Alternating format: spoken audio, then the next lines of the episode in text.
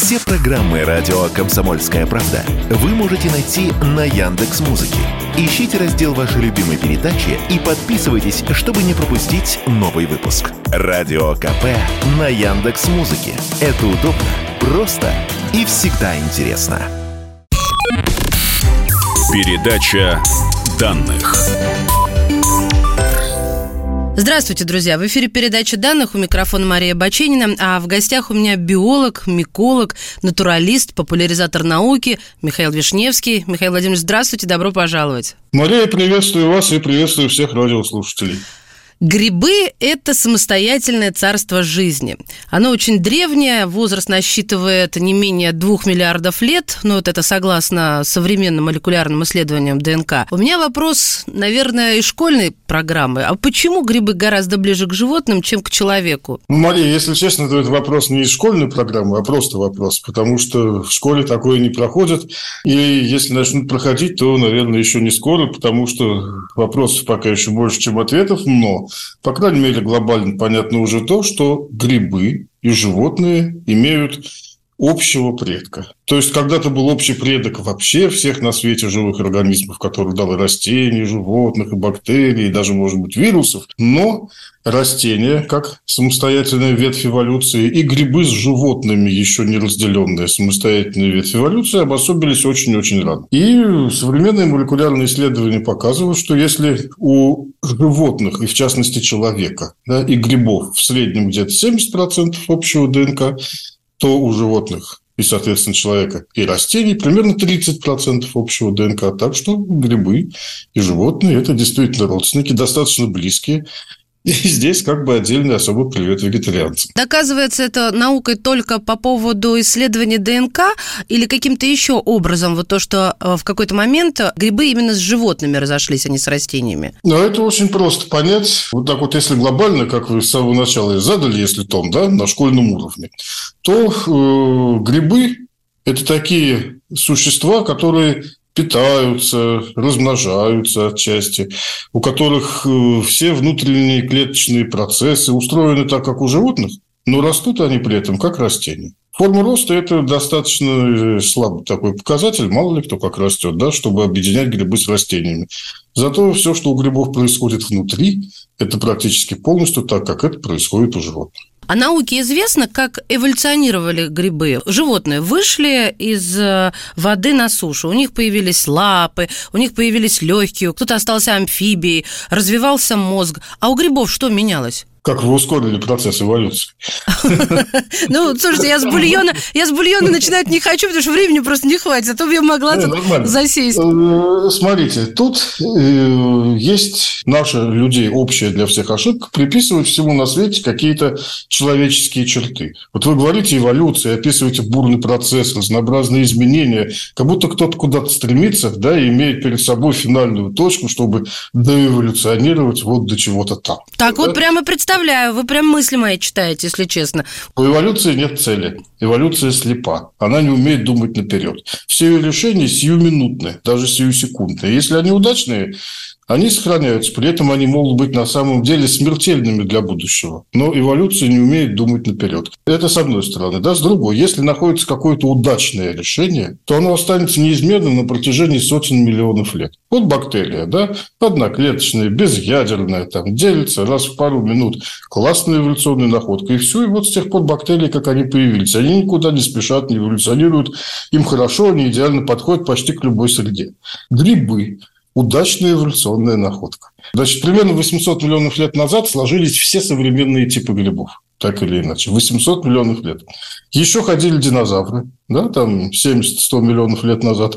А уже росли подосиновики, подберезовики, маслята и все прочие знакомые нам грибы. А белые? Поэтому... Вот это высшее знать. Ну, куда же?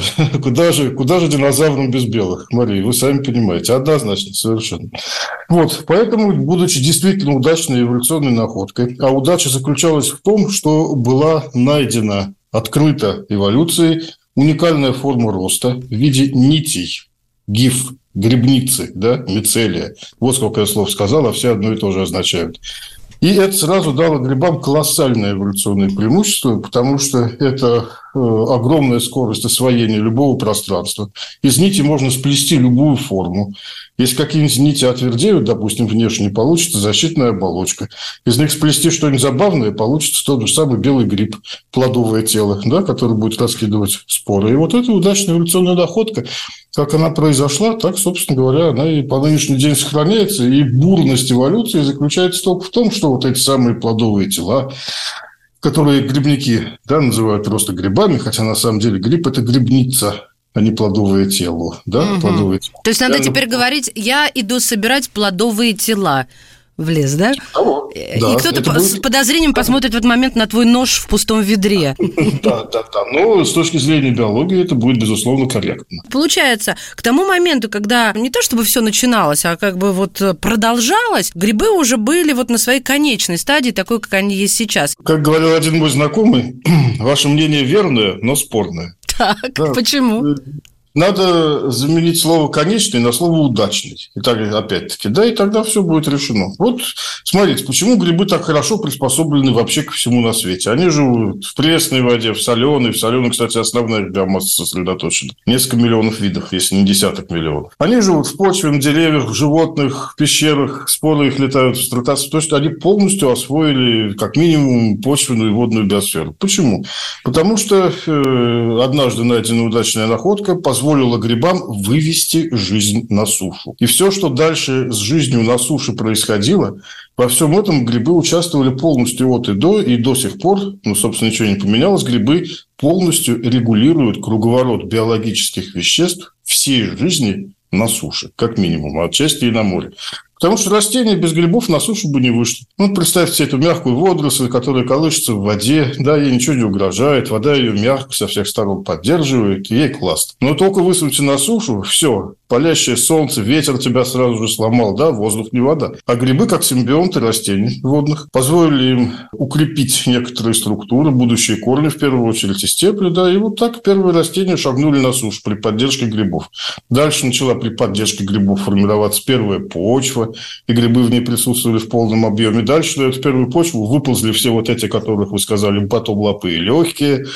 Если крутясь в одном биологическом водовороте, только за счет поддержки грибов развивалось, росло, процветало, эволюционировало. Поэтому грибы умеют работать со всем, что когда-либо эволюционировало на земной суше, потому что они изначально участвовали в этом процессе. Плюс грибы – единственные живые существа на планете, которые умеют переваривать лигнин, вот эту твердую часть древесины растений, поскольку они отчасти участвовали в его создании. Это не умеет больше никто, ни бактерии, ни насекомые. Погрызть могут, но переварить нет. И если бы не грибы, то э, леса на планете лет через 10 примерно погребли бы себя под опавшими ветками и листьями, просто погибли бы от затенения. Грибы полностью контролируют весь круговорот жизни на суше. Поэтому они умеют все, поэтому вот что значит однажды удачно найденная форма существования. Однажды удачно выйти замуж. Грибы крутые, серьезно. Они непонятные, они какие-то загадочные, местами мистические. Ни животные, ни растения, как мы уже сказали.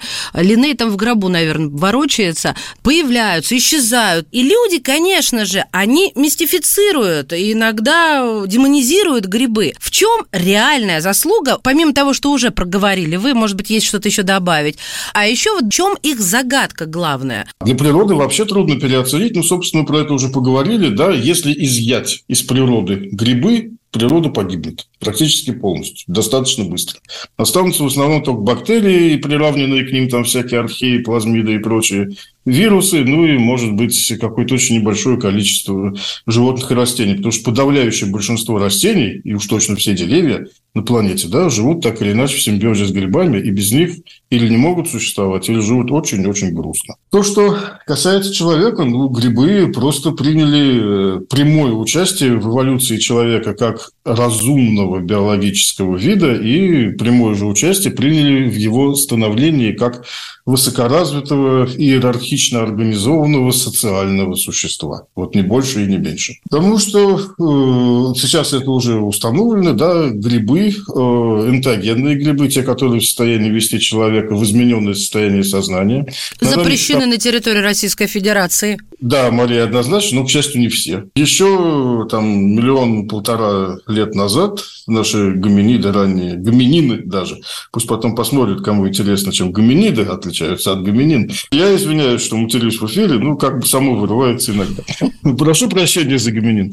Итак, э, люди употребляли интогенные, то есть изменяющие сознание грибы и растения, и это реально формировало их э, новое мировоззрение и в первую очередь способствовало институту возникновения религий и на их начальной стадии шаманизма. Шаманизм – это чистое явление, которое появилось под воздействием энтеогенов. Таким относятся, конечно, в первую очередь грибы, хотя, конечно, бывают и растения. Так вот, э, сейчас уже показано, что определенные энтеогенные грибы оказывают на человеческий мозг такое влияние, которое сейчас в науке, я подчеркиваю, в науке, получило название биологически индуцированная истина. То есть человек, съев определенный гриб или растение получает откровение. Как если бы он увидел сошествие чего-нибудь с неба, да, или кого-нибудь в пылающем кусте, или еще чего-то подобное. Так рождался шуманизм, так рождались будущие религии, включая авраамический иудаизм, христианство, ислам, да, если по хронологии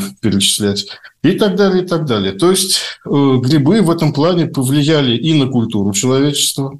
Грибы, не забываем, э, положили начало культуре в том плане, что празднование сезонное, весна и осень, да, посев урожая, сбор урожая, они все так или иначе сопровождались праздничными явлениями, то есть употреблениями чего-то алкоголь содержащего, вино, пиво, я уже не говорю про просто хлеб, это же все грибы. Друзья мои, прервемся на несколько мгновений и быстрее-быстрее к грибам. У нас в гостях биолог, миколог, натуралист, популяризатор науки Михаил Вишневский. Передача данных. И снова здравствуйте. Это передача данных. У микрофона Мария Баченина. Говорим о грибах. Да, именно так нужно обозначать тему сегодняшней программы, потому что все чудесатие и чудесатие. Миколог Михаил Вишневский сегодня в передаче данных. Загадка в чем? Вот, допустим, жвачных животных и молока не было бы, если бы не грибы, потому что только грибы позволяют коровам, верблюдам и кенгуру, да, а также ламам, зебрам и всем, кто вообще траву ест, эту траву переваривать. Они сидят там у них внутри, маленькие такие грибочки, еще раз извиняюсь за слово, хитридиомицеты. Если бы не они, то все, не было бы травоядных. Я, во-первых, встретила у вас, а потом во время путешествий стала обращать на это внимание. И увидела это, насколько я помню, по путешествии по Италии. Фрески в храмах, грибы и чаще всего это мухомор. Причем тут мухомор Адам, Ева. На самом деле прогрессивные ученые, значит, я сейчас э, не хочу обидеть никого из истинно верующих, да, это отдельная история, но я атеист, даже воинствующий атеист, биолог, эволюционист, Поэтому я просто излагаю свою точку зрения, которую считаю единственно верной, естественно. Впервые предположение о том, что энтеогены, и в частности мухомор, да, встали в основании сначала шаманизма, а потом большинства современных религий, включая авраамические, высказал еще Роберт Гордон Уотсон в 50-х годах прошлого века. Следом за ним был великий Джон Марк Аллегро, который открыл кумранские свитки и расшифровал их. Он постулировал и конкретно разобрал это для христианства, включая упоминание как раз всех этих архитектурных живых элементов изображения мухомора и других энтеогенных грибов на фресках, колоннах, там, да, в виде рисунков. И в том числе они были изображены в псалтирях первых, включая первый псалтирь, который в каком-то там английском аббатстве хранится. И это совершенно нормальная история. На самом деле, потому что мухомор прошел достаточно длительную культурную и религиозную историю среди человечества. Началось все на далеком севере Евразии, в первую очередь э, в сибирской, в азиатской части севера где мухомор стал космогоническим объектом и основой культа у местных шаманов. Это продолжалось на протяжении многих тысячелетий, пока вместе с ариями которые тоже стали носителями мухоморного культа. Этот культ не прошел, с одной стороны, в Индию, да, где породил соответствующую ветку под названием Сома, да, а с другими арийцами э, он прошел в Иранское Нагорье, где породил другую ветку, которая стала называться Хаом. Вот эти вот мухоморные верования, культы и так далее, и так далее, вплоть до обожествления, Это нормальная история, которая потом потихонечку, разными путями, отчасти через Египет, отчасти через Древнюю Грецию, Элевсинские мистерии знаменитые, добралась до Европы и так или иначе первоцерковниками активно использовалась. То есть христианская церковь в том числе была активным пользователем мухомора и так далее, и так далее. Это сейчас все отражено действительно э, во многих работах. Сейчас делают серьезные исследования, включая палеолингвистические, то есть с анализом того, как вот э, описание там на арамейском, на древнееврейском, да и древнегреческом перекочевывая в другие языки, видоизменяясь. И если мы на это посмотрим, то с большим любопытством обнаружим, что вот то, что сейчас все говорят «Адам, Ева и яблоко», яблоко на самом деле это новодел. Этот термин появился всего лишь в XVIII веке. А до этого это яблоко называлось просто словом «плод». И вот этот вот красный плод и древо познания, по факту, если углубиться далеко-далеко назад, вплоть до шумерских времен, то окажется, что это всего-навсего береза и мухомор. Береза – это то дерево, с которым мухомор чаще всего живет в союзе, а мухомор – это есть тот красный плод, который при правильном употреблении и долгой соответствующей практике работает именно как инструмент познания, чем и пользовались шаман. Проанализировав все это и почитав соответствующую литературу, вы сами без труда придете к выводу, как, собственно, все это происходило и при чем тут мухомор. Уважаемые радиослушатели, вот я сразу хочу говорить, что все здесь обсуждается, естественно, с научной точки зрения, без всяких целей оскорбить чувства верующих. Буквально на днях ученые университета в Киото узнали, как грибы-паразиты управляют телами насекомых. Кардицепс, э, он полностью лишает своего хозяина питательных веществ. Ну, представьте себе вот с таким твердым хитиновым покровом жука, и у него тело вот как чашка, оно сверху выедено, и он, бедный, хромает, там средние у него лапы подняты вверх, он наполовину парализован, но он идет, идет. Этот гриб полностью лишает своего хозяина питательных веществ, наполняет его тело спорами, которые помогают, естественно, грибу размножаться. Паразиты воруют гены, гены убитого насекомого в результате переноса генома. Грибы параллельно нам занимаются генной инженерией и получают способность использовать собственные белки для манипулирования чужой нервной системой. Ребят, ну, понимаете, это не просто поселиться паразитировать, это управлять чужой нервной системой, то есть трупом управлять. Э, ребят просто более-менее конкретизировали механизм, касающийся переноса генов, потому что до этого господствующей теорией было использование боевой химии. Допустим, если взять не жука, а муравья, кардицепс, в нем поселяясь, он выделяет определенные углеводороды, очень простые, чрезвычайно близкие к бензину, на самом деле, по составу, и управляет его поведением прекрасно, плюс еще посылает электрические импульсы, находясь внутри да, муравья, заставляя его там руки-ноги подергиваться особым образом, образом, чтобы ползти куда нужно и размножать гриб. Но и раньше считалось, что это в основном боевая химия, когда тонкая, когда нет, да, влияющая на мозг жертвы. Ну, значит, сейчас ребята из Киото установили, что помимо этого, потому что боевая химия точно используется, известно какая, э, используется еще механизм векторного переноса генов. Векторный перенос генов – это совершенно не экзотика. Этим пользуется огромное количество живых существ. У нас, допустим, наш генотип примерно на 25-30% состоит из вирусов. Вирусной ДНК, которую мы когда-то включили в себя. Строились окончательно, да, и генотип поломался и начал считываться нашим организмом так, как ему полезно. Например, без этого у нас бы не возникло плацентарное живорождение. Ну, до сих пор как утконосы яйца откладывают. Есть куча инструментов векторного переноса, это и плазмиды всякие. То есть, когда кусок генома из одного организма берется, переносится в другой. Это э, вот когда Дарвин писал свою книгу, да, про происхождения видов. У него в книге была единственная иллюстрация.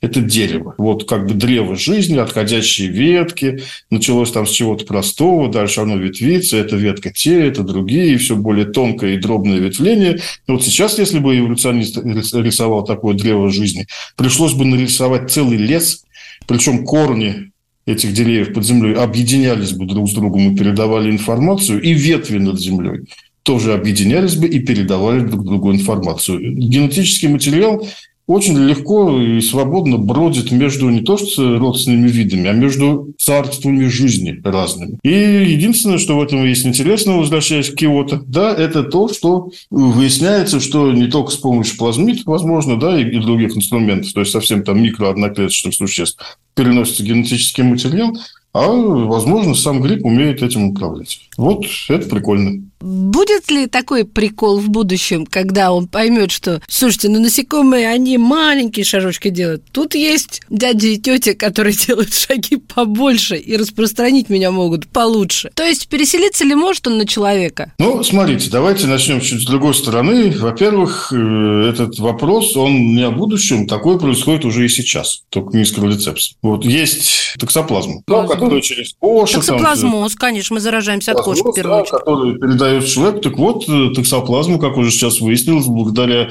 метаанализу, да, то есть анализу огромного количества статистических подтвержденных данных, что токсоплазма сейчас вот как раз начала работать с человеком. Раньше она этого не делала. У нее были крысы, кошки, да, токсоплазма поражает крысу или мышь, заставляет ее вести себя нестандартно. Она крыса, а не кошка, да, выходит днем на улицу, а не ночью, как положено, и, ориентируясь на запах кошачьей мочи, идет и ищет кошек, чтобы кошка ее съела. Ее поведением управляет вот эта вот токсоплазма. Одноклеточный примитивный организм.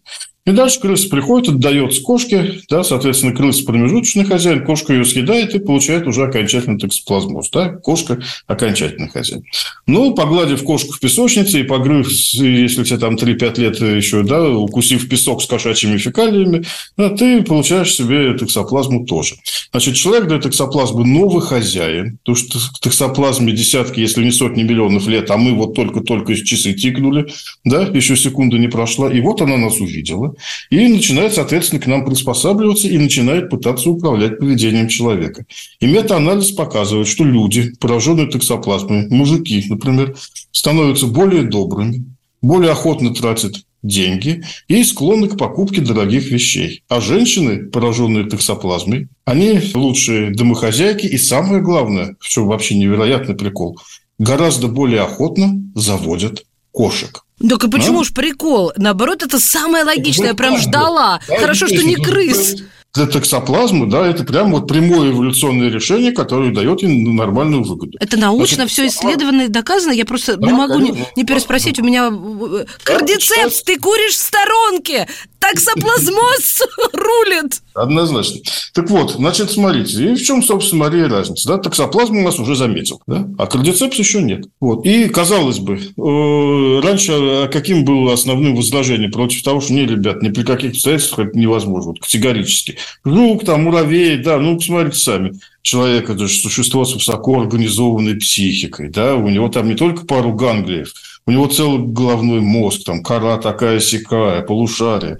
Ну, невозможно взять и начать вот этим всем управлять. А ничего подобного. Вот посмотрите на гораздо более примитивную токсоплазму. Можно. И когда грибы, и если грибы нас заметят, они нас тоже пока еще особо не заметили. На самом деле грибы к человеку специально почти не приспосабливались еще. Человек слишком эволюционно молод для такого древнего царства, как грибы. Но вот когда они нас все-таки заметят, тогда может действительно начаться много чего интересного. Здесь мы поставим многоточие. Уважаемые ребята, научно-популярная программа передача данных подошла к своему концу. К сожалению. Михаил Владимирович, спасибо вам от всего сердца. Кандидат биологических наук, миколог, натуралист, популяризатор науки, лектор, автор огромного числа книг. Михаил Вишневский сегодня был в передаче данных. Спасибо. Спасибо, Мария. Спасибо, друзья.